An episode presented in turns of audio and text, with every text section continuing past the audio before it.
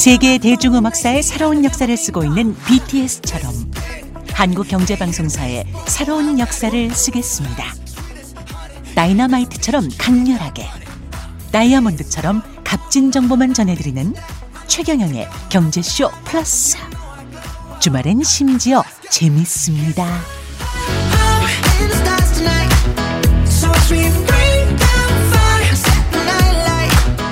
네, 안녕하십니까. 진실탐사 엔터테이너 최경영입니다. 주말에는 세상의 이익이 따따블로 되는 최경영의 경제쇼 플러스 시작하겠습니다.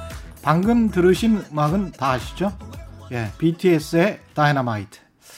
밖에 계신 PD님도 계속 옛날 노래만 들어주시더니, 예, 역시 BTS 아미 군단들의 이 성화에는 견디질 못하는군요. 예, BTS 한번 나와야죠, 우리도. 예. 예, 오늘은 한국 최초의 비주얼 머천다이징 박사. 비주얼 머천다이징. 어렵습니다. 이랑주 한국 VMD 이사장을 모시고 장수 브랜드 잘 되는 가게. 야, 이미지적으로 잘 소비될 수 있는 그런 가게들의 특징, 브랜드의 특징, 이런 것들에 대해서 좀 알아보려고 합니다. 이랑주 한국 VMD 이사장 오셨습니다. 안녕하십니까? 네, 안녕하세요. 반갑습니다. 이랑주입니다. 예. 안녕하세요. 그리고 그 옆에는 스포츠 MC세요. 스포츠 전문 MC인데 여러분들 뭐 팟캐스트 들으시는 분들 아주 다 아시는 분입니다. 스포츠 전문 MC 박권 씨 나와 계십니다. 안녕하십니까? 안녕하세요. 언제나 박진감 넘치는 박권입니다. 반갑습니다. 이야, 사실 목소리를 처음 들었거든요. 예. 지금 스튜디오 들어와서 처음 들었어요. 아, 박진감 넘치네요. 감사합니다. 예. 네. 두 분은 서로 만나신 적은 없죠. 아신 아, 혹시 뭐 이랑주 박사 이야기 들으셨습니까? 아 저는 아는데요. 아, 그러세요? 저는 이랑주 박사님뿐만 아니라 모든 분들을 예. 다 거의 못 뵙죠. 방송이 많지 않아서 네, 뭐뵐 일이 없죠. 아니, 근데 제가 이렇게 안다고 해도 어, 어떻게 네. 보셨어요? 뭐 뉴스에 나온 거나 이런 걸로 보셨습니까? 저기 그 채널 종편 채널이었던 것 같은데 예. 어디 게스트로 나오신 거를 네, 네. 제가 이제 뭐 밤에 이렇게 심심하면 채널 돌리다가 예. 보거든요. 예. 네, 그때 뵙고 뭐 개인적으로 뵌 적은 오늘이 처음인데 예. 어쨌든 뭐 반갑습니다. 네, 반갑습니다. 오늘 또 박권 씨가 해주실 역할이 네. 스포츠도 사실 브랜드가 굉장히 중요하고 네네. 그다음에 잘 되는 그 스포츠 기업도 있고 또는 구단도 있고 어. 네네. 스타들도 있고 그런데 네. 그 비결도 또 나름대로 분석하셨을 것 같아요. 아, 제가 뭐 스포츠 뭐 전문가는 아니지만 사실 음. 스포츠를 너무 좋아하거든요. 그래서 예. 제가 아는 한은 오늘 재미있게 한번 예. 예, 말씀을 좀 드리도록 하겠습니다. 사실 이거 시작할 때 예. 제가 저번 편을 한번 봤는데 이 음악이 이게 깔리면서 나레이션 나오는 부분이 정말 좋더라고요. 예. 근데 사실 부담도 큽니다. 왜요? 예, 토요일은 심지어 재밌습니다 이러더라고요. 이게 굉장히 부담을 주는 거거든요. 이 선수 입장에서는. 아, 그렇군요. 네, 이 예. 선수는 무조건 홈런 칩니다. 이런 예. 얘기거든요. 약간 예. 조금 부담이 됩니다. 아이, 네. 뭐 훌륭하십니다. 지금 정도만 하시면. 예. 이랑주 박사는 지금 2,000개가 넘는 브랜드 매장 전통 시장을 네. 컨설팅했다.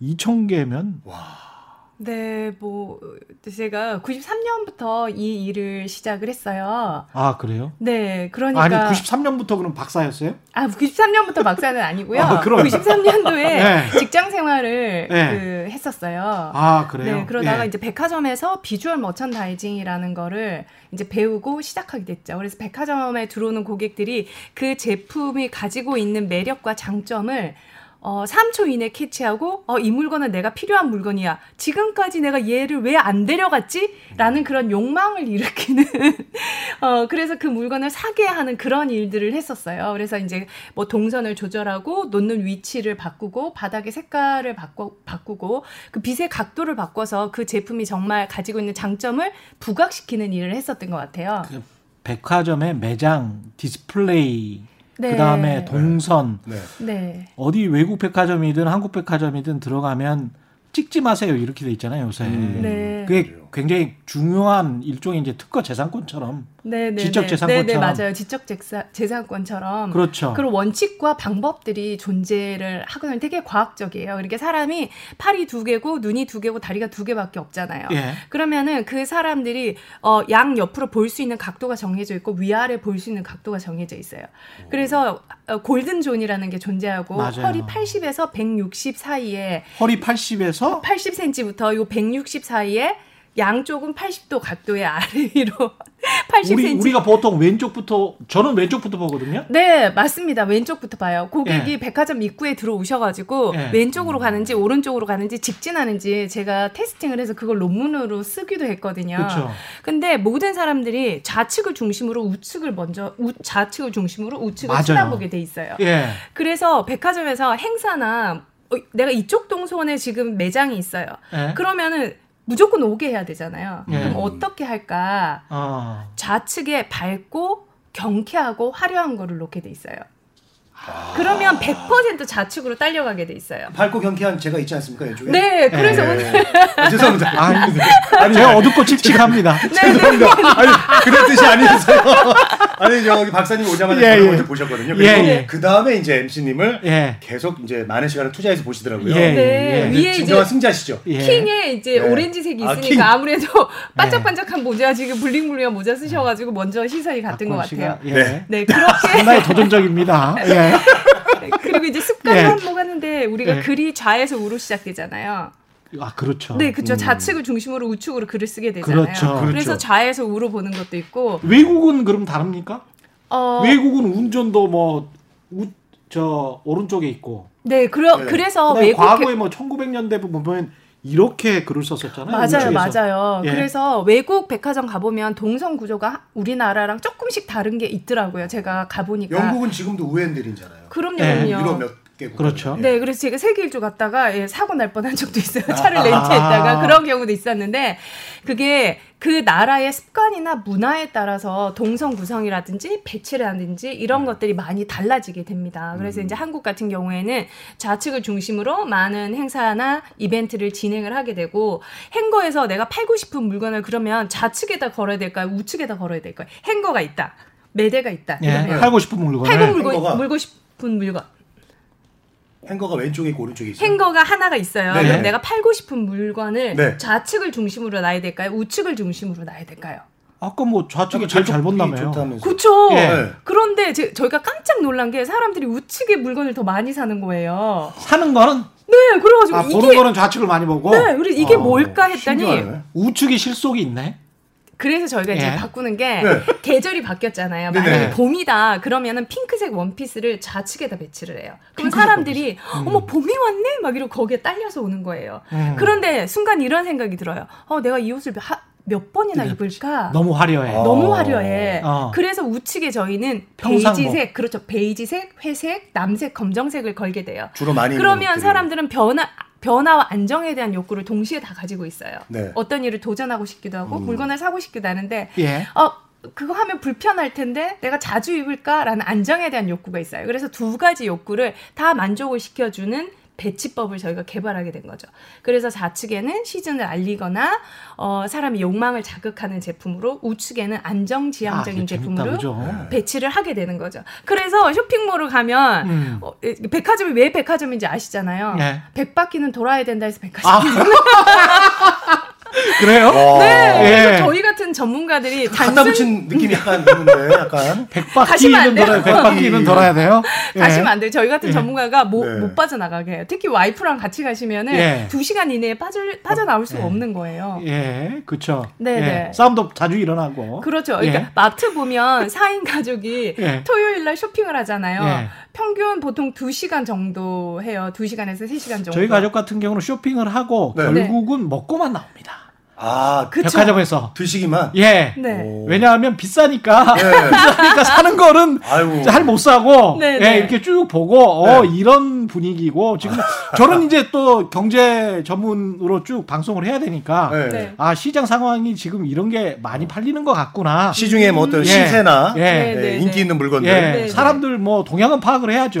네. 그 정도만 하고 네. 저 지하의 코너에 가면 맛있는 게 있더라. 그래서 이제 지하 코너에서 맛있는 거 먹고 네. 네. 그러고 이제 배 불러서 옵니다. 네. 예, 그런 저도 저도 마찬가지. 저도 백화점에 오래 근무했는데 예. 어 백화점에가 이렇게 서 있는 애는 못 사고 누워 있는 애가 를 주로 구입하죠. 매대에 누워 아, 있는 매대 애들. 누워 있는 애들. 어. 저도 마찬가지입니다. 어, 누워 있는 친구가. 네, 네. 친하죠, 걔네들이랑. 거기에서 뭐 어떻게든 골라야 되잖아요. 예?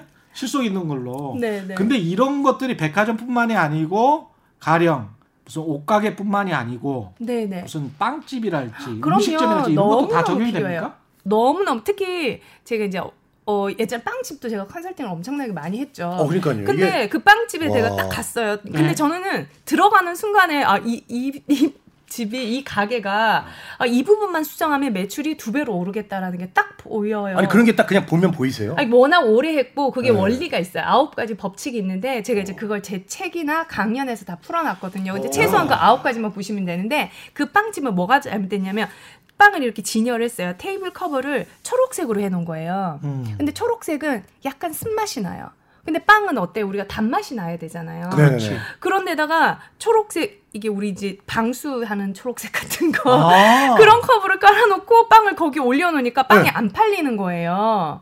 그러네. 맛이 없게 맛이. 없게 보이는 거죠 시각적으로 그래서 예. 우리가 보기 좋은 떡이 맛도 좋다 그래서 시각으로 80%를 먹고 후각으로 10%를 먹고 입으로 10%를 다시 먹는데 네. 진짜 먹기 전에 맛있어야 돼요 시각으로 먹기 전에 맛있어요. 먹기 근데 먹기 전에. 전에 맛있어야 돼요 눈이 눈이 맛있어야 되는 거군요. 네 그게 과학이거든요 재밌다, 재밌다. 그래서 그 테이블 어. 커버를 제가 어. 그 붉은색으로 바꿔드렸어요 아, 붉은색은 붉은색이요? 붉은색은 단맛이 많이 나요. 아, 그러니까 어. 붉은색과 노란색을 쓰면 단맛이 많이 나고 붉은색 중에서도 짙은 색을 쓰면은 깊은 맛이 많이 나요. 그래서 같은 붉은색도 톤이 밝으면은 어 단맛 밝고 경쾌한 맛이 나고 조금 짙은 색은 깊은 맛이 나게 돼요. 우리 고추장 보면 어때요? 약간 짙으니까 예. 깊은 맛이 나죠. 어. 근데 우리가 햄버거 가게나 그런 데 가보면 빨강색, 노란색 이렇게 돼 있잖아요. 예. 그런 건 단맛이 되게 많이 나요. 그러니까 어떤 식당에 가면 왠지 맛있을 것 같은 그 네. 느낌이 들고. 느낌이 있죠. 네. 어떤 식당 아니 가면 음식점은 보통 붉은색을 많이 쓰지 그러니까. 않습니까? 네, 그래- 사실 뭐 부대찌개 집에 가- 파란색으로 해놓으면 별로 안 가고 싶거든요. 해물집이면 몰라도. 맞아요, 그렇다, 맞아요, 그렇다. 맞아요. 네. 부대 때, 그 파란색은 독극물을 상징하는 색이에요. 아이고야.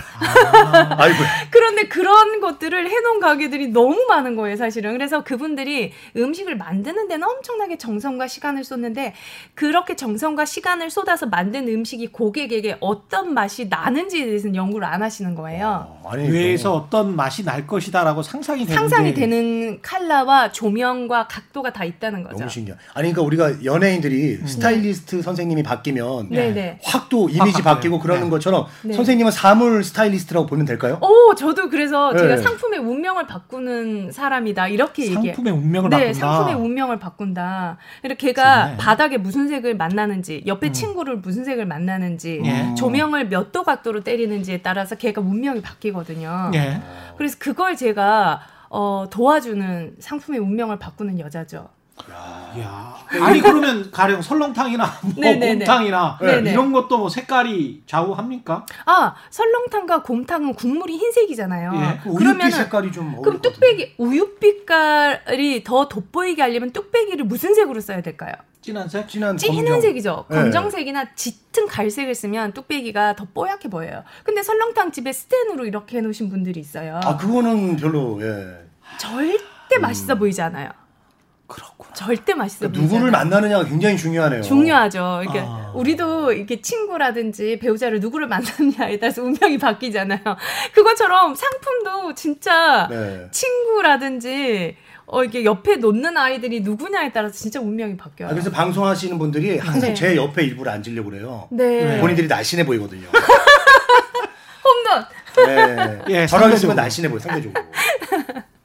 뭐 계속 듣다 보니까 그 네. 마샬 맥루안의 형식이 내용을 규정하는 네, 네, 것하고 네, 네. 거의 비슷합니다. 그러니까 우리도 사실은 TV든 라디오든 굉장히 형식미를 굉장히 추구하는 사람들이 많잖아요. 네네네 네. 근데 그게 실제 이제 콘텐츠 저는 기자 출신이다 보니까 실제 콘텐츠나 팩트나 이런 것들이 훨씬 더 이제 아직까지는 중요하다. 네 네. 뭐 설렁탕 집도 설렁탕 맛만 좋으면 되지. 뭐 깍두기만 맛있으면 되지. 뭐 이런 아 맞아요. 생각인데 네, 네. 그렇게 생각할 수 있는데.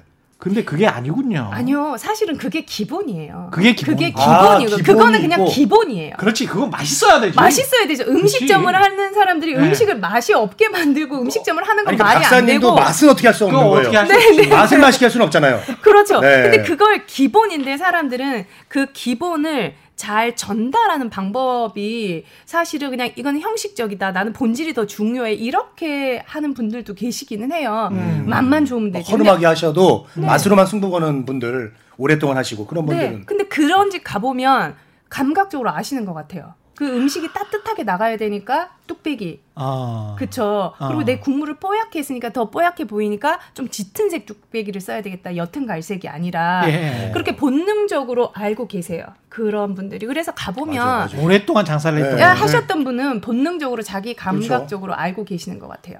그러면 새롭게 장사를 시작하는 분들은 그런 맛집이나 이런 거를 가서 네네. 맛만 보고 올 게 아니고 곰곰이 이 사람들이 어떤 뭐게 그럼요. 매장을 꾸몄는지 뭐 이런 음. 것들을 다 봐야 되겠네. 봐야 돼요. 어떤 그래서 그릇을 쓰는지. 어, 그럼요. 이분이 설렁탕집을 30년을 했어요. 어떤 분이 만약에. 그래서 예. 그 주변에 아주 이제 터줏대감처럼 자리를 잡고 있어요. 근데 새로 시작하는 설렁탕집 가게 청년이 이 30년의 세월을 어떻게 이길 수 있을까요? 못 이겨지 못, 못 이겨요. 절대 못 이기죠. 네. 그러면은 그 내공을 네. 그렇죠. 그거 맛은 기본이에요. 그 음. 맛 외에 어떤 고객에게 가치를 줄 것인지를 어, 고민을 해야만 그 시간을 겨우 따라잡을 수 있는 거예요. 어. 그래서 일본을 갔었는데 1번. 네, 예. 타코야끼 가게. 예, 타코야끼. 타코야끼 예. 가게인데 근데 이제 그 유후인이 유후인이라는 관, 관광지예요. 일본의 유후인. 예, 들어본 것 같아요. 네네네. 예, 예. 하여튼 거기에 그 고로케 우리 가이드가 그러는 거예요. 여기 가면 고로케 집이 있는데 고로케 집이 100년이 됐대요. 그렇게 고로케가. 예, 예. 그래가지고 그 집에 막 사람들이 막 줄을 서 있는 거예요. 근데 그 건너편에도 줄을 서 있는 거예요. 예. 타코야끼를 파는 집이래. 우리 타코야끼 어때요? 이렇게 진짜 동그란 거 여섯 개에서 여덟 개 들어가가지고 그렇죠. 이렇게 이렇게 하잖아요. 예. 근데 깜짝 놀란 게 타코야끼가 야구공만 한 거예요. 오! 예? 야구공이요? 예, 그 여섯 여덟 개를 이렇게 뭉쳐가지고 한 개를 만든 아, 것처럼. 뭉쳐서. 그래서 이거를 큰 컵에다가 담아가지고 그거를 떠먹게 하는 거예요. 와, 그거 특이하네. 그러니까 타코야끼의 맛은 기본인데 그거를 지금의 시대의 젊은이들이 즐길 만한 요소로 다르게 먹게 해주는 방법을 고안을 한 거예요. 그, 그 친구들이. 일본에 저도 가서 타코야끼 가게인데 줄을 너무 서, 서 쓰더라고요. 그 네. 아주 유명한 가게 중에 하나인데 근데 거기에서 타코야끼를 구입한 다음에 네네. 옆 그냥 같은 집이죠. 맥주를 서서 마시는 거예요. 아, 오. 근데 맥주 맛도 좋지만 그 타코야끼랑 맥주가 이렇게 섞여서 그걸 또 서서 빨리빨리 또 자리를 이동을 하니까 네네. 이 사람들 입장에서는 이제 턴오버 매출이 엄청나게 많이 될 거 아니에요. 어. 네. 근데 특이 근데 그걸 한 번 이렇게 문화적으로 이렇게 습관을 들이니까 그게 네. 장사가 잘 되더라고요. 음. 네. 그래서 회전율이 빠르네요. 예. 네, 먹고 네, 가시고 네. 먹고 예. 가시고. 희한한 그래서 국내에서도 음. 이렇게 작은 서점들이 요즘 되게 많이 생기잖아요. 예. 그래서 맥주를 파는 서점도 생겨요. 어, 아마 들어보셨을 거예요. 아. 신문에서 본 것 같아요. 네네네. 음. 그런 예. 것처럼 젊은 친구들이 어. 우리가 뭐 30년 된 서점처럼 되려고 하면 할 수가 없잖아요. 예. 그러니까 고객들이 어 나는 맥주 한 잔 마시면서 책 보고 싶고 싶다라는 그 그렇죠. 감성을 시대의 예. 감성을 잘 캐치해서 그런 것들을 접목하는 지혜가 필요한 것 같아요. 저는. 그 직접 컨설팅을 하시면서 네네. 뭔가 좀 드라마틱하게 이 가게를 바꿔놨다. 아, 가게도 되게 많이 바꿨는데요. 음. 제가 그 시장 하나를 바꾸는 프로젝트를 했었는데, 예. 봉평 시장, 봉평 오일장. 봉평 시장이요? 네, 네, 강원도에 네. 네. 저 가봤는데요 거기. 네, 직접 그래서, 가봤는데 얼마 전에. 네, 그래서 네. 이제 거기 시장을 제가 갔을 때, 어, 문제가 뭐였냐면, 그 사장님이 이제 오일장이니까 음. 혼자 근무하시잖아요. 근데 밥을 먹으러 이제 갈 시간이 없으니까 이제 막 국밥집에 가면 사장님이 없어. 물건은 사야 되는데. 그렇지, 그렇지. 근데 또 단골 분들이 오셔가지고 이 가게가 이 사장님 가게 맞나? 아. 사람이 얼굴 보고 가는데. 그렇지, 그렇지. 어, 얼굴 보고 가는데 아유 얼굴이 없으니까 모르잖아요. 네. 그래서 그걸 캐치하고 아 얼굴 있는 가게를 만들어줘야 되겠다 해서 사장님 얼굴들을 다 촬영을 했어요. 그렇게 해가지고 그러니까 만약에 어. 네, 얼굴을 그래서 사진을 찍어서 걸어놓으시고요. 네네네 아. 얼굴을 찍어가지고 얼굴 간판을 미니로 만들고 얼, 와. 그래 아니, 메뉴 약간 우상화 작업 느낌이 아니에요. 약간. 있는데요. 그래서 어, 이- 얼굴을 걸고 파는 가게라는 5일 장마다 오시는 분들은 매번 똑같을 테니까. 네, 상호도 없고 근데 얼굴도 그분들이 없고 양 사장이든 박 사장이든 뭐 성은 알 수 있지만 어. 이름도 모르고 얼굴은 근데. 확실히 알 네, 거라고. 어, 그럼요, 어머니 그럼요. 얼굴을 아니까 예. 그렇죠. 그것만 보고 갈 수 있게. 그렇죠. 상호도 잘 기억 못 하는 거예요. 무슨 무슨 상해에도 우리가 잘 기억 못 하잖아요. 네네, 그렇죠. 그렇게 해도 뭐 메밀 파는 김숙자 여사 뭐 이런 식으로 저희가 이름하고 얼굴하고 이렇게 와, 같이 그러면 해드렸어요. 친근감이 넘. 시장 한 중간쯤에 있었어. 오른쪽으로 꺾어 가면 뭐 바로 거기야. 그 집에서 사와. 뭐 이런 식으로 그렇죠, 우리가 그렇죠, 팔잖아요. 그렇죠. 그럼 네, 맞네. 예. 네, 그래 그런데 이제 그 그렇게 문제를 해결해 드렸고 또 하나는 5일장은 그냥 자연 발생적으로 자기 자리가 형성이 되잖아요. 80개에서 100개 매장에 예. 참기름집에 생, 옆에 생선 가게 있고 생선 가게 옆에 김치 가게 있고 김치 가게 옆에 메밀 파 메밀전 파는 집 있고 막 이런 상태인 거예요. 근데 고객이 나는 빨리 어 김치나 아니면은 뭐 메밀전을 사서 나가야 되는데 네, 원하는 것을 딱 원하는 잡고, 것을 예. 어느 집인지 어느 골목이었는지 기억이 안 나는 거예요. 음, 그리고 수 생선을 있겠다. 빨리 사고 싶은데 살 수가 없는 백화점은 그쵸, 그쵸. 지하 1, 1층이나 2층에 내려가면 되잖아요. 그래서 제가 아 그러면 천막을 다섯 가지 컬러로 만들어 드려야 되겠다라는 생각을 한 거예요. 그래서 수산은 푸른색, 농사는 초록색, 네. 먹는 거는 어 빨간색, 그리고 과일 가게는 오렌지, 그 외에 자파는 보라색 이라는 천막의 컬러를 만들어 드렸어요. 어. 그래서 들어가는 입구에서 나는 빨리 수산물을 사야겠다 하면 파란색 천막 있는 쪽으로 가면 되는 거예요. 야. 처음 오는 사람들도 바로 이 시장에서 내가 원하는 물건을 살 수 있게끔. 그 장소에 따라서 그 그리고 업의 그 형태, 네, 네. 그 다음에 특성에 따라서 이렇게 금방 금방 마케팅 전술을 바꿔 주시는군요. 네. 그래서 이제 예. 저는 비주얼이라는 시각화라는 큰 매개체를 가지고 고객이 이 시장에서 혹은 이 점포에서 이 브랜드에서 음. 무엇이 불편한지를 빨리 캐치하고 그걸 해결해 주는 역할을 하는 거죠. 야, 근데 이제 그게 생각을 조금만 우리가 해보면은 네, 네. 할수 있는 것들인데 네, 네. 그게 생각이 잘 안 나는 거를 선생님이 쏙 집어주시네요. 조금만 바꿔주는 거네 한마디로 네, 네, 얘기해서. 네, 네, 네, 네. 그러니까 뭐 제, 저도 이렇게 하지 말고 예를 들어서 뭐 스카프를 한번 해봐라라든가 네, 네, 그런 식으로 네. 변화를 주시는 거고 선생님이 전통시 아까 얘기하신 거 제가 사실은 좀 봤거든요. 방송에서 선생님이 얘기한 아, 아, 네. 예. 그 사과 그 광줄이 선생님이 하신 것 중에 아, 네. 사과를 우리가 전통시장 가면은 대부분 어머님들이 음. 힘들게 앉으셔가지고 그냥 이제 저 우리 그 대야 같이 생긴 거 있죠? 그렇죠, 네, 네, 네, 그 네. 자, 자- 저기 빨간 색깔. 예. 거기다 그냥 얹어 놓으세요. 네, 네, 네. 그러면 사실 이렇게 또 이렇게 막 싱그러운 느낌은 안 들거든요. 음. 근데 선생님이 그거를 이렇게 테두리만 이렇게 푸른 이파리로 싹 바꿔놓으셨어요. 그거 제가 와, 방송 봤거든요. 감사합니다. 와, 그러니까 그냥 매출이 그냥 막 두 배로 막 올라- 올라가가지고 저기 맨날 삼진 당하던 타자가 네. 막 2루타, 3루타 이제 막 어. 치는 그런 네. 효과를 제가 봤습니다. 네. 감사합니다. 그 이제 덧붙여서 잠깐 네. 원리를 설명을 드리자면 예. 어, 그 시장의 어머님들은 지금까지 빨간 소쿠리에 빨간 걸 담으면은 빨개 보인다고 생각을 했던 거예요. 네. 근데 고객 입장에서는 이렇게 푹 익은 것처럼 보일 수 있다는 거죠. 음. 그러네. 홍시 같은 것도 푹 그러네. 익은 맞아요. 것처럼 사과도 이렇게 너무 푹 익어서 오래되지 않았나 갓단 것처럼 싱싱한 것처럼 보이려면 음. 초록색 잎살에 잎사귀 하나만 둘러주면 너무 신기했어요. 네, 그게 보색 대비라는 거거든요. 네. 그래서 우리가 이렇게 조명을 보고 바닥을 보면 상이 생기잖아요. 이렇게 이게 잔상이라는 거거든요. 네. 그래서 붉은색과 어, 보색이 되는 초록색의 사이에는 잔상이 생기기 때문에 그 안에 있는 물건이 선명해 보이는 거예요. 그게 이게 다거 우리. 시각의 눈이라는 이 과학적인 매개체를 가지고 저희는 다 이제 네. 알려드리게 되는 거죠. 그래서 이게 진짜 창업- 매출이 예, 예. 올랐, 올랐죠. 네, 네. 뭐 엄청나게 올랐죠. 그래가지고 그 다음번에 제가 시장을 방문했는데 할머니가 난리가 난 거예요.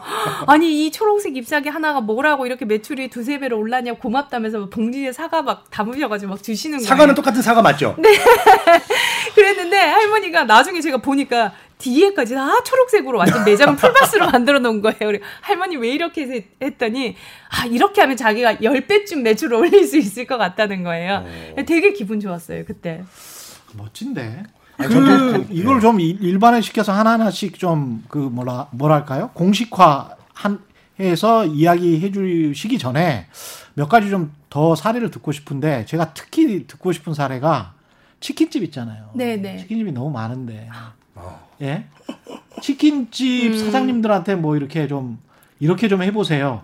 또는 무슨 뭐 카페 뭐 요새 무슨 뭐 그 별다방만 잘 되고 네, 네, 네. 일반적인 뭐 커피 파는 가게들은 잘 안 된단 말이죠. 근데 네. 사람들이 가장 쉽게 접근하는 게 치킨집, 커피집 뭐 이런 네. 것들이란 말이에요. 네, 네. 이런 그 사장님들한테는 뭐라고 충고를 해주시죠? 그 전에 선생님 예. 그 네. 치킨집 물어보고 싶은 게 너무 많구나. 예, 저도 예. 너무 많. 아니, 그러니까 저는 치킨집 예. 얘기 하고 싶었어요. 예. 우리가 저 치킨집 통닭집 가면 이렇게 예. 앞쪽에 예. 통닭을 그냥 통으로 구워서 막 돌리고 있잖아요. 전기구이 통닭집. 그거는 좀 저는 어떻게 보세요? 저는 좀 그거 보면은 예. 좀 닭들이 불쌍하기도 하고 아. 이렇게 좀 그런 거 엄- 차라리 안 보이는 게 낫지 않을까요? 닭을 그냥 통으로 막 굽는 걸 앞에서 보여주시고 계신 자, 그런 게 있잖아요. 그러면은 먼저 제가 네, 질문을. 예. 답, 답변을 아니 치킨집 예, 해주세요. 같은 치킨집, 같은? 치킨집이니까 예, 한번 예. 얘기를 해볼게요. 예. 자, 아, 다 쉽다고 얘기하셨잖아요. 치킨집이든지 카페든지 쉬워서 시작한다고 했잖아요. 사람들이 그렇게 그렇죠. 생각하죠. 그러니까 맞아요. 내가 쉬우면은 다른 사람도 쉬운 거예요. 그렇죠. 어, 예. 그러니까 누구 누구든지 할 수 있는 거잖아요. 그렇죠? 그래서 치킨집을 하든지 카페를 하든지 전기구이 통닭을 하든지 내가 누군지를 알아야 돼요. 그게 아, 핵심이에요. 난 그게 누군가, 핵심인데 난 누군가 어떤 일이 있었냐면 저 똑같은 거예요. 그러니까 창업 컨설팅을 하러 저한테 엄청나게 문의가 많이 와요. 어. 그러면 제가 너무 많이 와가지고 네. 제가 그 six step이라는 걸 만들었어요. 식스 아. 여섯 가지 질문을 이렇게 예. 이제 마- 만들었거든요. 그분들이 항상 하는 질문. 항상 하는 질문을 제가 식스 예. step으로 만들어가지고 오늘 그 이야기도 해주세요. 네. 그래서 이 여섯 가지 질문에 대한 답을 꼭 제가 하게끔 해요. 내가 이 치킨 아, 스스로에게? 가게를 네 치킨 가게를 왜 하려고 하는지 왜 카페를 하려고 하는지에 대한 어. 질문에 대한 답을 예. 하면 결론은 어 나 이거 하지 말고 다른 걸 해야 되겠다. 자기가 잘하는 거를 알게 돼요. 아. 그래서 제일 창업할 때 오류를 범하는 게 자기를 모르고 창업을 한다는 거예요. 어. 그게 치킨이든 카페든 국수 가게든 스스로에게 질문해 보라. 스스로에게 질문을 아. 하는데 나, 제가 얼마 스스로에게? 전에 꽃가게 하나를 컨설팅을 한 적이 있어요. 음. 이- 이거랑 치킨 가게랑 카페랑 다 똑같은 원리인데 한번 들어보세요. 네.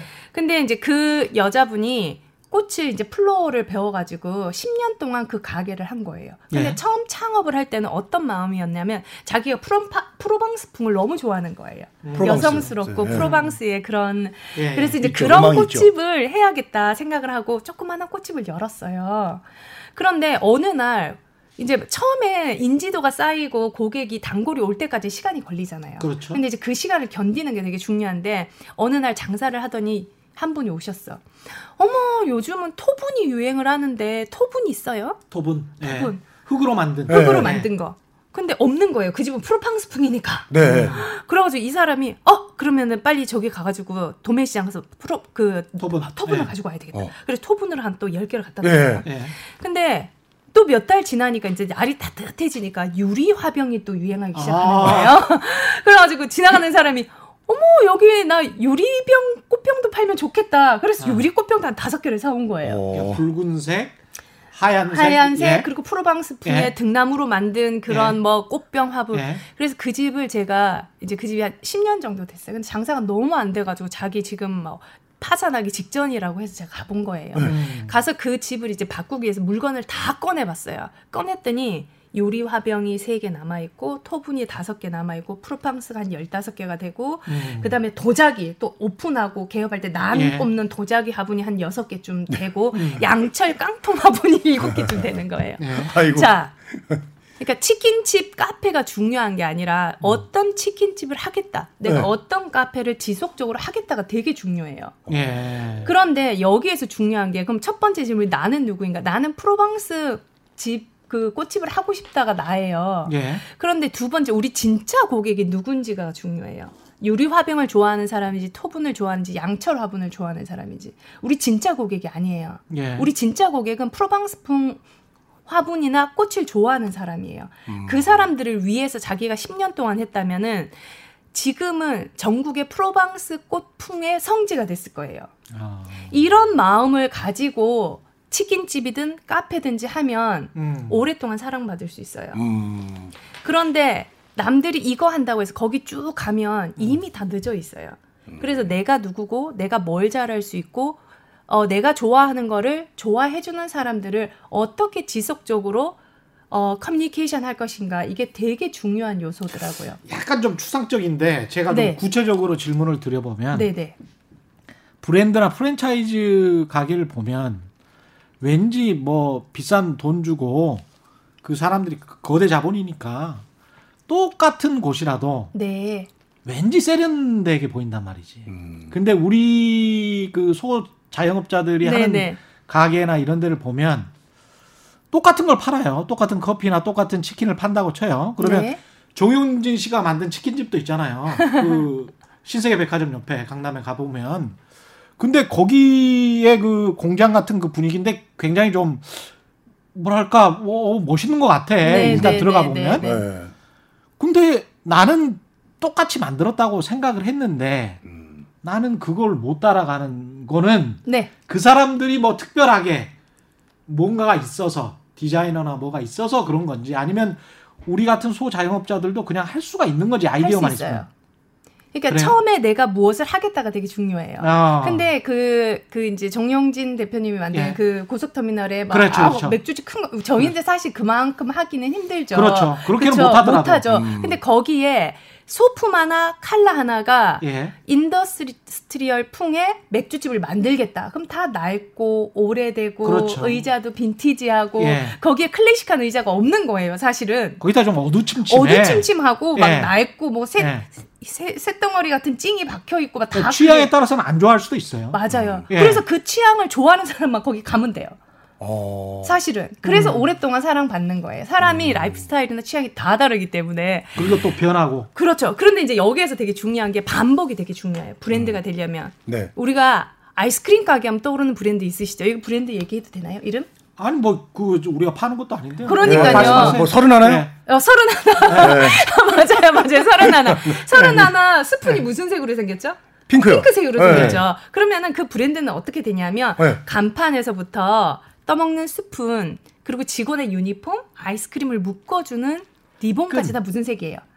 핑크색이에요. 네. 그래서 여기는 칼라로 브랜딩을 해야 되겠다라고 생각을 한 거예요. 처음부터. 네. 그러면은 그거를 하는 거예요. 그럼 내가 프로방스풍 어. 그 만약에 꽃가게를 하겠다 하면 보라색이나 흰색이 떠오르겠죠. 그쵸? 예. 그러면 보라색을 간판에부터 꽃을 싸- 이렇게 포장하는 리본에서부터 예. 자신의 명함에 그리고 자기가 하고 있는 앞치마까지 무슨 색으로 하면 돼요? 보라색으로 하면 돼요. 음. 그러면 우리가 어머 저기 너무 괜찮아 보인다라는 거는 네. 스타일의 통일이 있고 그걸 반복해서 지속적으로 보여주면 돼요. 어. 그리고 그, 그 대한민국 지금 부엌에 들어가서 이게 서랍 한번 열어보세요. 주방에 네. 그 핑크색 스푼 다 하나씩 있잖아요. 그렇죠. 네. 그렇죠. 그거 보고 우리가 다른 나 뚜루뚜루뚜루 브랜드 안 가잖아요. 예. 예. 그것처럼 이게 이미지의 비밀이거든요. 그러네. 이미지예요. 어. 근데 이미 저기 이미 박혀 있어요. 박혀 있어요. 어. 그래서 거기는 스푼을 엄청나게 반복해서 보여줌으로 해서 그 브랜드를 각인시켜요. 음. 그러면 내가 작은 가게를 하더라도 카페를 하나 오픈했어요. 예. 나는 밝고 경쾌하고 에너지를 주는 카페다. 네. 그러면 에너지가 뭐 노란색이 될 수도 있고 예. 오렌지색이 될 수도 예. 있죠. 예. 그러면은 그 오렌지색을 간판에서부터 조금씩 예. 그다음에 내 앞치마에서 이 컵의 홀더까지 몇 음. 번 이상 반복해야 된다. 세 번 이상. 세 번 이상, 이상 반복하는 이유가 뭐냐 하면 음. 밀그램이라는 심리학자가 네. 행동을 연구했어요. 네. 집단을 움직이는 채소의 단위가 몇, 세, 어, 몇 개일까? 그래서 우리가 세 명이 오늘 모였잖아요. 네. 얘기하니까 너무 재밌잖아요. 네네네. 그것처럼 이분이 건널목에서 실험을 했는데 아마 보신 적 있으실 것 같아요. 그 연구원들을 바쁘게 걷는 사람들 사이에 내보내서 하늘을 향해서 이렇게 손을 한 거예요. 음. 양복을 입고. 음. 근데 사람들이 막 출근해야 되는데 뉴욕 한복판에 건널목에 아무도 안 쳐다보죠. 네. 근데 두 사람이 똑같은 양복을 입고 건널목 중앙에서 이렇게 했어요. 오. 힐끗 쳐다보고 지나와요. 근데 이번에는 세 명이 똑같은 양복을 입고 어. 하늘을 향해서 이렇게 했어요. 근데 그렇게 바쁘게 걷던 사람들이 멈추고 이 손끝이 향하는 하늘을 봤어요. 어. 예. 그래서 그때 1969년도에 이 밀그램이라는 심리학자 가 네. 집단을 옮기, 움직이는 최소의 단위가 3이라는 걸 됐어요. 3. 그래서 저희가 지- 디자인하게 그걸 쓰기 시작을 했고 음. 그래서 그때 직원들이 다 지각했잖아요. 보고 갔더니 홈런 예. 네. 예. 그러, 그렇게 해서 그 디자인학에서도 브랜드를 우리가 어떤 브랜드를 만들어야 되겠다. 빈티지 브랜드를 만들어야 되겠다. 프로방스를 만들어야 되겠다. 에너지를 주는 브랜드를 만들어야 되겠다 하면 그 컬러를 정하거나 그 어. 스타일을 정하고 그걸 세 번 이상 반복하고 반복했으면 오늘도 반복하고 내일도 반복하고 모레도 지속 이상, 이상 반복해야 자주 보게 되죠. 이미지로. 네. 그러면 고객은 어, 자주 본 거를 친숙하게 생각해요. 음. 친숙한 걸 신뢰하기가 쉬워요. 아. 아. 이게 시각과 뇌가 연결돼서 하는 작용이에요. 그 아. 스타일이 선생님 그 스타일이 호불호가 갈려도요. 호불호가 갈리면 갈릴 수도 있잖아요. 싫어하는 사람도 있을 수도 싫어하는 사람은 안 오는 거예요. 그 그러니까 그 사람들은 필요 버리고. 버려야 돼요. 모든 아. 사람을 만족시킬 수 없어요. 그렇죠. 그러니까 좋아하는 사람들만 함께 가면 더 응축시켜서 그렇죠. 예, 응집시켜서 더 많이 이렇게 그 가는 사람만 해도 수백만일 텐데. 그렇죠. 당연하죠. 예. 그래서 진, 두 번째 제가 질문하는 게내 어. 진짜 고객에 대해서 깊이 아는 게 중요하다. 내 진짜 음. 고객. 그래서 토분을 달라는 사람이나 유리 화병을 달라는 사람들은 어 죄송해요 저희는 프로방스 화분을 팔아요 음. 이렇게 얘기할 수 있어야 된다는 거예요. 사실 그게 손님 한 번 한 번 귀에서 그렇게 하기가 쉽지가 않은데. 근데 이 코로나 19 때문에 매장에 직접 가기가 지금 힘든 세상이잖아요. 네, 네, 그래서 이제 온라인 상거래 많이 하는데 네, 그렇죠. 네, 온라인 상거래를 할 때도 그 온라인 화면에 네. 네. 소자영업자들이 뭐 할 수 있는 일이 있습니까? 어 요즘은 뭐 이제 네이버나 뭐 이렇게 예. 그런 데에서 입점 네 스토어팜이나 한- 뭐 예. 이제 그런 것들 많이 입점하죠. 음. 이게 똑같아요. 내가 상점을 내는데 어떤 상점을 내겠다라는 예. 게 되게 중요해요. 예. 그러면은 이제 얼마 전에 저희 운동하시는 선생님이 고구마를 팔겠다는 거예요 스토어팜에. 어, 고구마. 네, 그래가지고 운동하는 사람들이 고구마를 많이 먹으니까 고구마 아. 말랭이 있죠. 그걸 파시겠다는 거예요. 아 그래가지고 그러면 다른 허경환 씨뭐닭 팔아가지고 팔- 팔듯이. 대박 났다며요. 고구마 종류 진짜 많은데. 예. 네. 네. 그래서 그러면 허경환 같은 유명한 사람들도 고구마 파는데 음. 네. 여기 그걸 누가 사 먹냐는 거예요, 제가. 음. 그러면은 그냥 자기 이름만 붙이면 되지 않니? 네. 그런 사람이 수만 명이다. 이 망망대해에서 그러니까 어, 오프라인 매장은 거리가 있고 상점이라는 실체가 있지만 온라인은 망망대해에 내 배가 떠 있는 거예요. 안 보이- 망망대 안 안. 보여요. 어, 안 보여요. 안 보여요, 진짜. 예. 그러면 그걸 보이게 하려면은 음. 어, 첫 번째는 사람들이 관시, 관심이 있는 키워드예요. 그럼 고구마도 네. 만약에 프로틴 고구마 하면 눈에 보이겠죠. 어, 뭐 있어 보이네요. 프로틴. 네. 어, 그냥 고구마보다. 고구마 말랭이라든지 프로틴. 프로틴. 말랭이라든지 그러면 고구마 말랭이에 프로틴 가루를 묻혀 가지고 판매하면은 상위에 되고 빨리 인지하게 되고 고객이 단백질이 필요한 사람. 그럼 여기 이 고구마는 일반 간식이 아니라 운동하는 사람들을 위한 프로틴 간식이 되는 거예요. 뭐, 아니면 뭐 프리미엄 고구마 그렇죠. 그러면은 갖다 붙여서. 그러면은 판매할 수 있는 거예요. 자, 그러면 아. 이때 그러면 근육이 막 생기고 그- 건강할 것 같은 네. 이제 프로틴이 고구마 말랭이를 내가 판다고 쳐요. 예. 그럼 배너에 뭐라고 적어야 될까? 우리 집 간판이에요. 지금 이제 간판. 예. 그러면은 건강한 프로- 사람 사진. 그렇죠. 네. 프로틴 고구마. 그럼 근육이 나오는 사람 이미지가 필요해요. 아. 그게 그래서 첫 줄에 내가 뭘 할 것인가가 내가 누군지가 중요한다는 게 내가 무엇을 할 것인지를 한마디로 정의하면 비주얼은 저절로 나와요. 사람들이 계속 스크롤 해보다가 그것만 딱 눈에 띄겠네. 당연히 그렇게 하면. 띄죠. 그때 이제 고구마 막 찾다가. 그렇죠. 건강한 사람이 이렇게 나왔다. 그러면 네. 그 사람이 이제 알통이 만약에 고구마 고구마로 됐다고 쳐요. 네, 그렇죠. 뭐 제가 이제 제가 고구마 먹고 있으면 이제 막 그냥 패스하고 아주 코리오리하고 이제 몸 딱 좋은 사람이 먹으면 어이 사람 뭐야 이렇게 보게 되는. 그렇죠. 그때 이제 칼라를 뭘 할 것인지. 아. 만약 만약에 내가 보라색이니까 막 보라색으로 했다. 음. 그러면 그 운동하는 사람의 팬티도 그죠 근육이 나오는 식스텝 네. 밑에 팬티도 보라색이어야 그 자색 되고. 고구마 그리고 자색 예를 들면 고구마 자색 고구마는 이, 이제 이 패키지도 네. 보라색이어야 되는 맞춰서 거고. 네, 내가- 자수를 놔가지고 이렇게. 괜찮아요. 그것도 자색 네. 고구마 자수나 아 그렇게 가야 돼요. 그런- 그렇게 가야 되는 겁니다.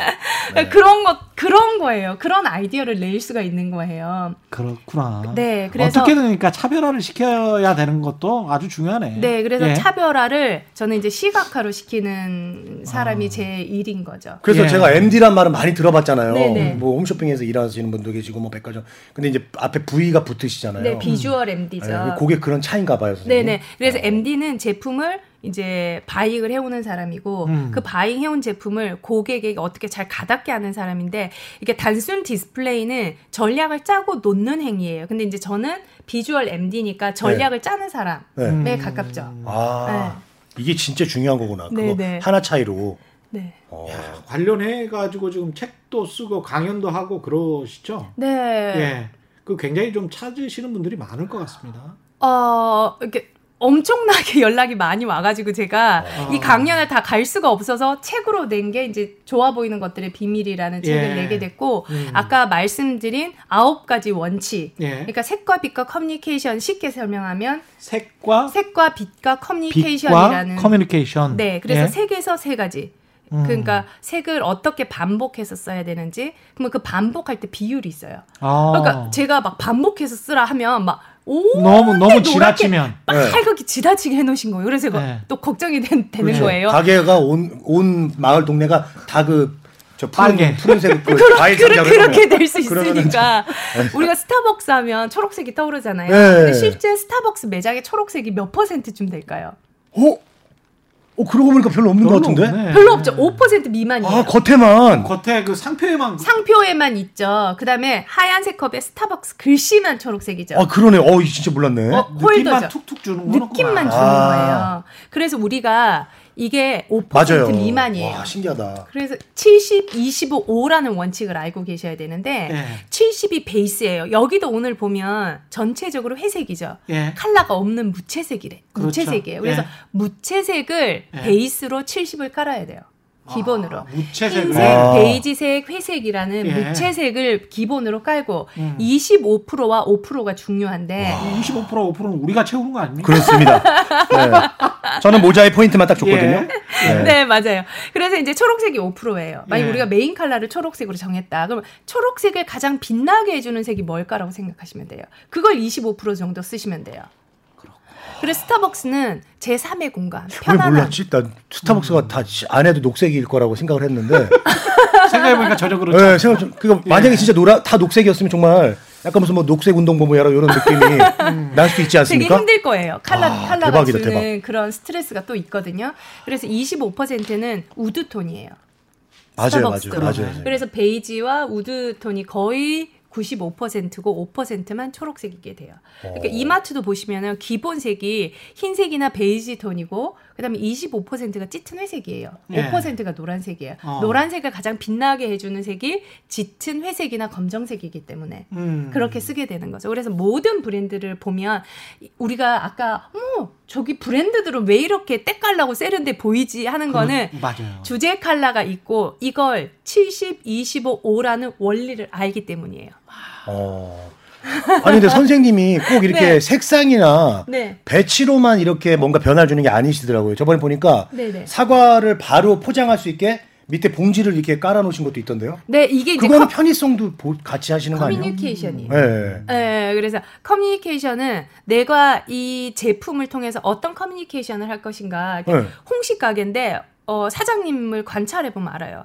홍시 한 봉지 주세요 했는데 홍시를 이렇게 손으로 네, 이렇게. 옮겨다가 툭 터트리시는 거예요. 거의 다 대부분 그렇지, 그래요. 네, 대부분 네. 대부분 끊어서. 그렇게 하죠. 네. 물컹물컹하고. 네, 네. 물컹물컹. 그래가지고 제가 밑에다가 이렇게 빳빳한 그 종이 있죠. 우리 박스 같은 거를 예. 대고 거기에다가 초록색 비닐을 하나 씌웠어요. 어. 그러고 난 다음에 이렇게 홍시를 요렇게 요렇게 요렇게 진열을 한 거예요. 이건 편의성까지 생각하신 그렇죠. 거잖아요. 홍시 한 봉지 주세요 하면 어떻게 하면 돼요? 그대로 그대로. 이게 이제 제가 커뮤니케이션 영역이라고 해서 마지막에 이제 그런 그런 것들을 좀 정리를 해놓은 와, 거죠. 이 작은 생각의 전환인데 이게. 네, 어떤 그릇 가게를 갔는데 네. 사장님이 그러시는 거예요. 한도 끝도 없이 나온다. 그러니까요. 진짜 막. 에이, 너무 툭 많이- 건드리면 막 너무 많이 두개 나오는데. 쭉 A, B 막 누르면 예. 다 나오시고 계세요. 예, 그러니까 그릇 가게를 갔는데 예. 손님이 안 들어온대요. 예. 그리고 혼수 전문 시장에 있는 그릇 가게였어요. 어. 그럼 혼수 전문 시장에서는 고객이 제일 먼저 보고 싶어 하는 게 뭐겠어요? 혼수 세트죠. 네. 혼수 근데 세트. 들어와서 예. 눈에 딱 보이는데 컵을 진열해 놓은 거예요. 아. 이 커뮤니케이션이 잘못된 거죠. 아. 그쵸? 그러면 고객들이 원하는 거는 딴 거였는데. 딴 거- 침구류 뭐 이런 거 아니에요? 그쪽이 거의 먼저 보여야 되나? 그릇이면 그릇 네. 아, 그릇이니까. 그릇 가게였으니까 네. 혼수 전문이니까 혼수, 혼수. 세트를 main장에 딱 진열을 하면 돼요. 이때 또 중요한 그게 게 맨 앞에 보여야 되는데. 그, 그렇죠. 그게 이제 벽면에 업 이제 제가 다 꺼내고 진열을 해드렸어요. 음. 그리고 난 다음에 어, 시장을 가보면은 제품과 제품 사이에 간격이 없어요. 우리가 요렇게 한번 해보실래요? 요렇게, 요렇게 손을 요렇게 해보세요. 이렇게요? 요렇게. 네, 네. 예. 이게 최소 단위가 9cm예요. 사람들이 이렇게 물건을 짚는. 아. 그래서 물건을 놓고 그룹과 그룹 간에 최소한의 9cm가 있어야 이걸 들 수가 있어요. 그래서 모든 커피잔과 종이컵, 네. 우리 생수병, 저런 커피 9cm 이상 넘으면 손님이 잡을 수가 없어요. 그러니까 너무 촘촘하게 돼 있으면 안 된다. 안 된다는 얘기예요. 야, 그릇 가게는 특히 너무 촘촘하게 돼 있어서 이걸 뭐 잡고 내가 깨뜨릴 수도 있으니까 다른 거 건드려서. 네. 그러니까 이게 아예 뭐 이렇게 살펴볼 수가 없지. 불안함을 느껴요. 그치. 빈 공간이 없으면. 아, 그런 것도. 근데 소비자. 편의성도 된다고. 그죠? 그러니까 제가 보는 되고. 관점은 다 어. 소비자 관점에서 커뮤니케이션의 활동을 만들어 드리는 거죠. 그 소비자가 불안하면은 아유 보다가 그냥 아유 말래 그러면서 나갈 수도 있고. 네. 맞아요, 맞아요, 맞아요.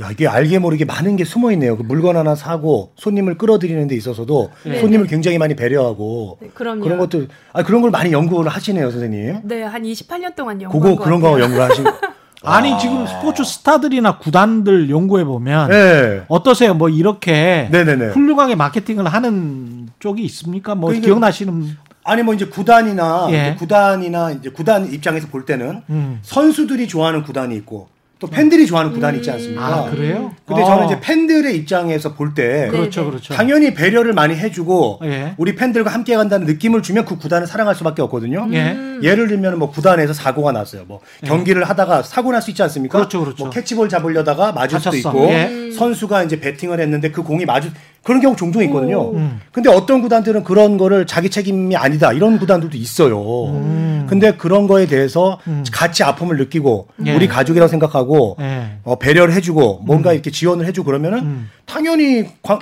그 관객들은 음. 팬들은 좋아할 수밖에 없죠 그 팀을. 아. 대표적으로 어떤 일이 있었냐면 예전에 그 메이저리그 구단 중에 한 구단이 예. 정말 그런 일이 있었어요. 정말 이거 마- 너무나 가슴 아픈 얘기인데 어 이제 좋아하는 선수가 있어요. 근데 아버지하고 아들이 그 선수를 너무 좋아해요. 근데 경기 시작 전에 이제 몸을 풀고 있는 선수한테 오늘 파울볼이 오면 우리 아들한테 좀 줘라. 근데 그 아버지가 소방관이거든요. 예. 그 아들한테 좀 줘라. 그래서 그 선수가 어 약속을 했죠. 예. 당연히 늘 오시는 팬이니까 어. 얼굴도 낯이 있고 맨날 그 자리에 앉고 어. 외야 쪽에 예. 삼루수 쪽에 어. 그래서 이제 그날도 이제 그 한 3회가 끝나고 파울볼을 던져줬어요. 어. 네. 예. 그 해밀턴이라는 스타 선수가 던져줬어요.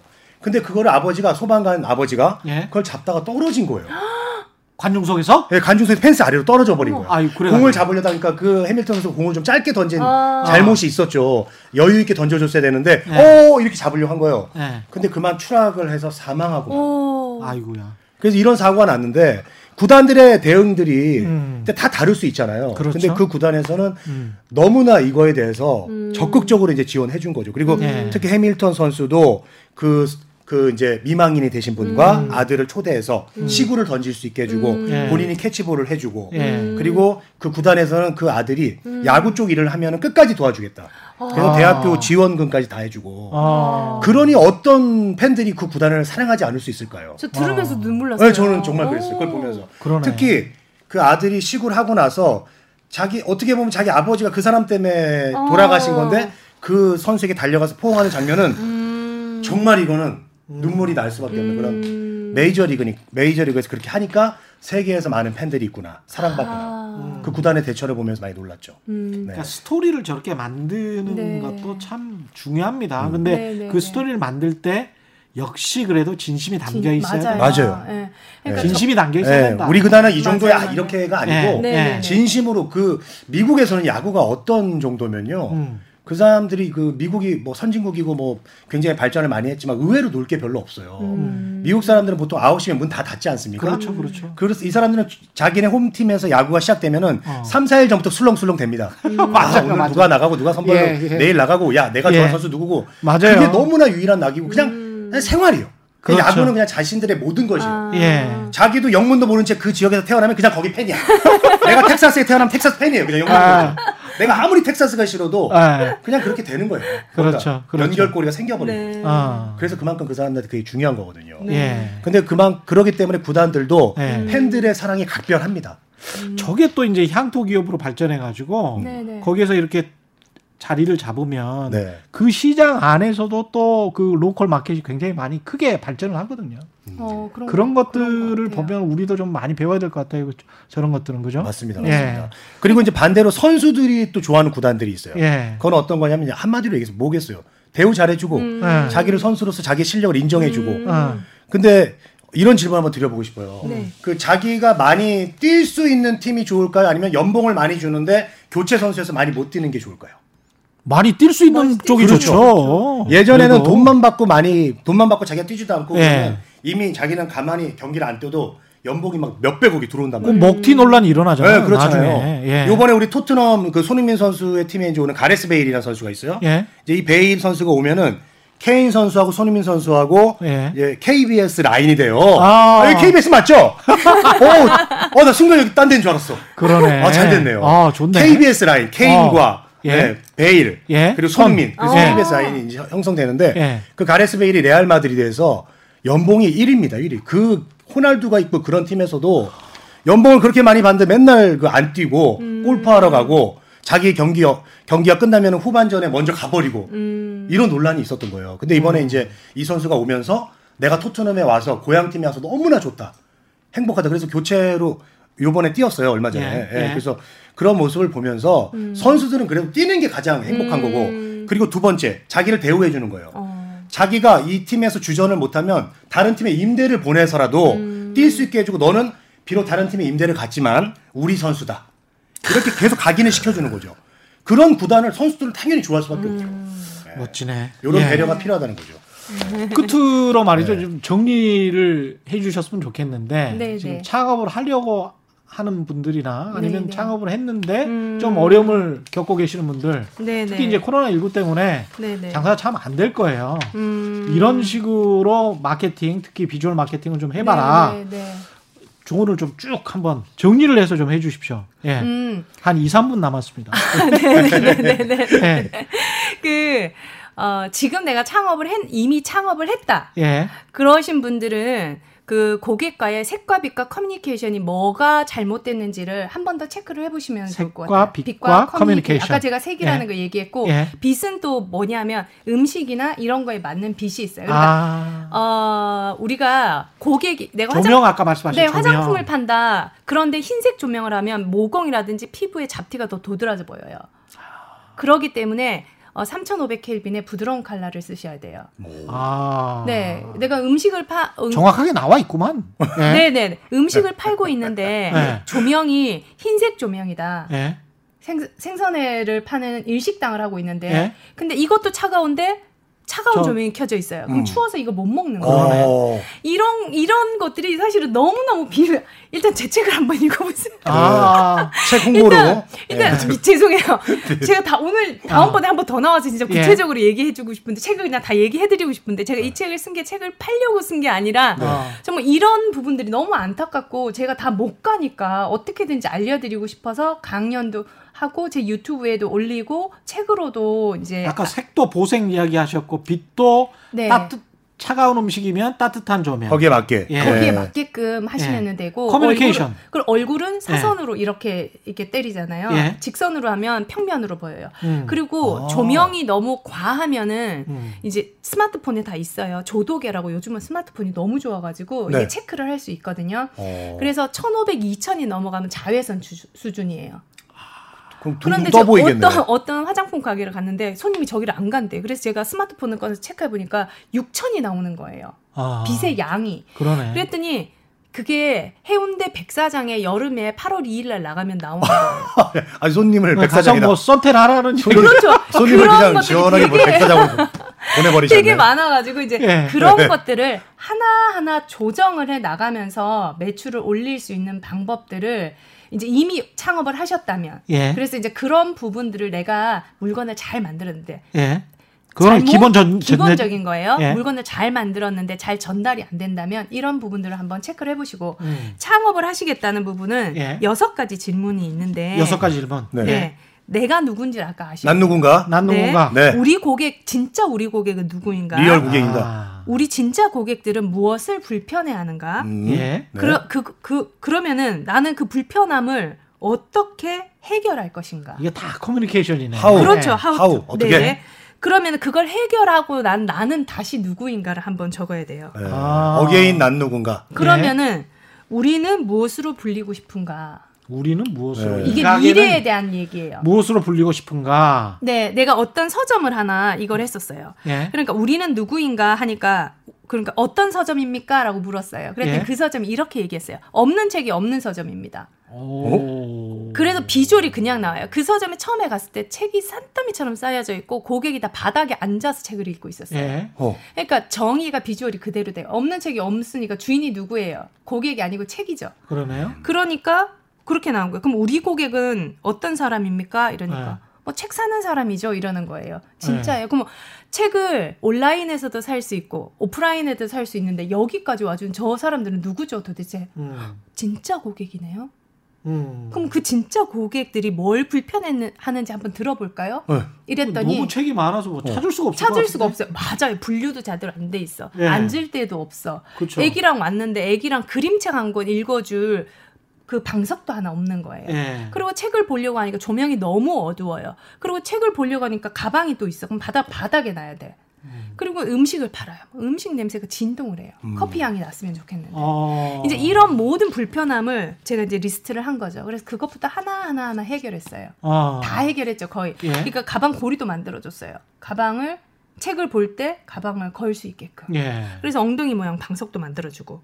그래서 이걸 다 했어요. 그리고 책을 이제 로맨틱 소설을 읽으면 로맨틱 향도 저희가 이렇게 뿌렸어요. 책을 더 깊이 빠져들게 하기 위해서. 어. 향까지. 그랬더니 어 그러면은 이걸 다 해결했어요. 4번까지 했잖아요. 그쵸? 예. 그러면 너네들 다시 물어봤어요. 1번 질문을 다시 했어요. 음. 너네들 뭐 하는 사람이야? 물었더니 우리는 책과 사랑에 빠지게 만드는 사람이에요. 오. 바뀌었다. 바- 어, 어떻게? 바뀌었죠. 어, 사랑에 빠졌어요. 어 그러니까 어, 사랑에. 바뀌었다. 그 스스로 막 어. 알게 된 거예요. 뭘 할 건지 책과 사랑에 빠진, 빠지게 만드는 사람입니다. 이렇게 된 거예요. 음. 그러니까 직원들의 표정이 싹 바뀌는 거예요. 그럼 앞으로 너네들 뭘로 불리고 싶냐? 제가 이랬어요. 여섯 음. 번째 질문. 어, 대한민국의 애들이 책을 읽어야 될 것 같아요. 예. 그러면 대한민국의 아이들이 책과 사랑에 빠지고 미래를 키우는 곳으로 만들어야 되겠다. 그러니까 없는 책이 없는 서점에서 여기까지 온 거예요. 굉장히 구체적이 됐네. 굉장히. 예. 그러면은 우리는 비주얼을 책에서. 어떻게 바꿔야 되겠냐라고 했더니 어 그럼 음식점의 제일 좋은 인테리어는 사- 먹는 사람이에요. 솔직히 우리 지나가다 보면 먹는 사람이 있어요. 저기 맛집인가 보다 네. 비주얼적으로. 좀 손님이 있으면 더 가게 되죠. 그렇죠. 그러면은 100명이 함께 앉아서 책을 읽을 수 있는 테이블을 만들면 어떨까? 그럼 엄마 아빠가 책을 읽는 모습을 보면 아이들은 자연스럽게 나도 엄마 아빠처럼 훌륭한 어른이 되려면 책을 읽어야 되겠지. 그럼 비주얼이 당연히 나오는 거예요. 랜드마크가 당연히 나오는 예. 거예요. 그렇게 해서 책 읽는 백인 테이블이라는 거를 기획하게 되는 거죠. 멋지다. 예, 오늘 말씀 여기까지 들어야 되겠네요. 네. 시간이 참 아쉽습니다. 오늘 함께 해주신 한국 VMD 협동조합 이랑주 이사장 그리고 박권 씨였습니다. 고맙습니다. 네. 감사합니다. 감사합니다. 예, 올바른 투자와 올바른 투표는 다르지 않다. 세상에 이익이 따따블로 되는 최경령의 경제쇼 플러스였습니다. 고맙습니다.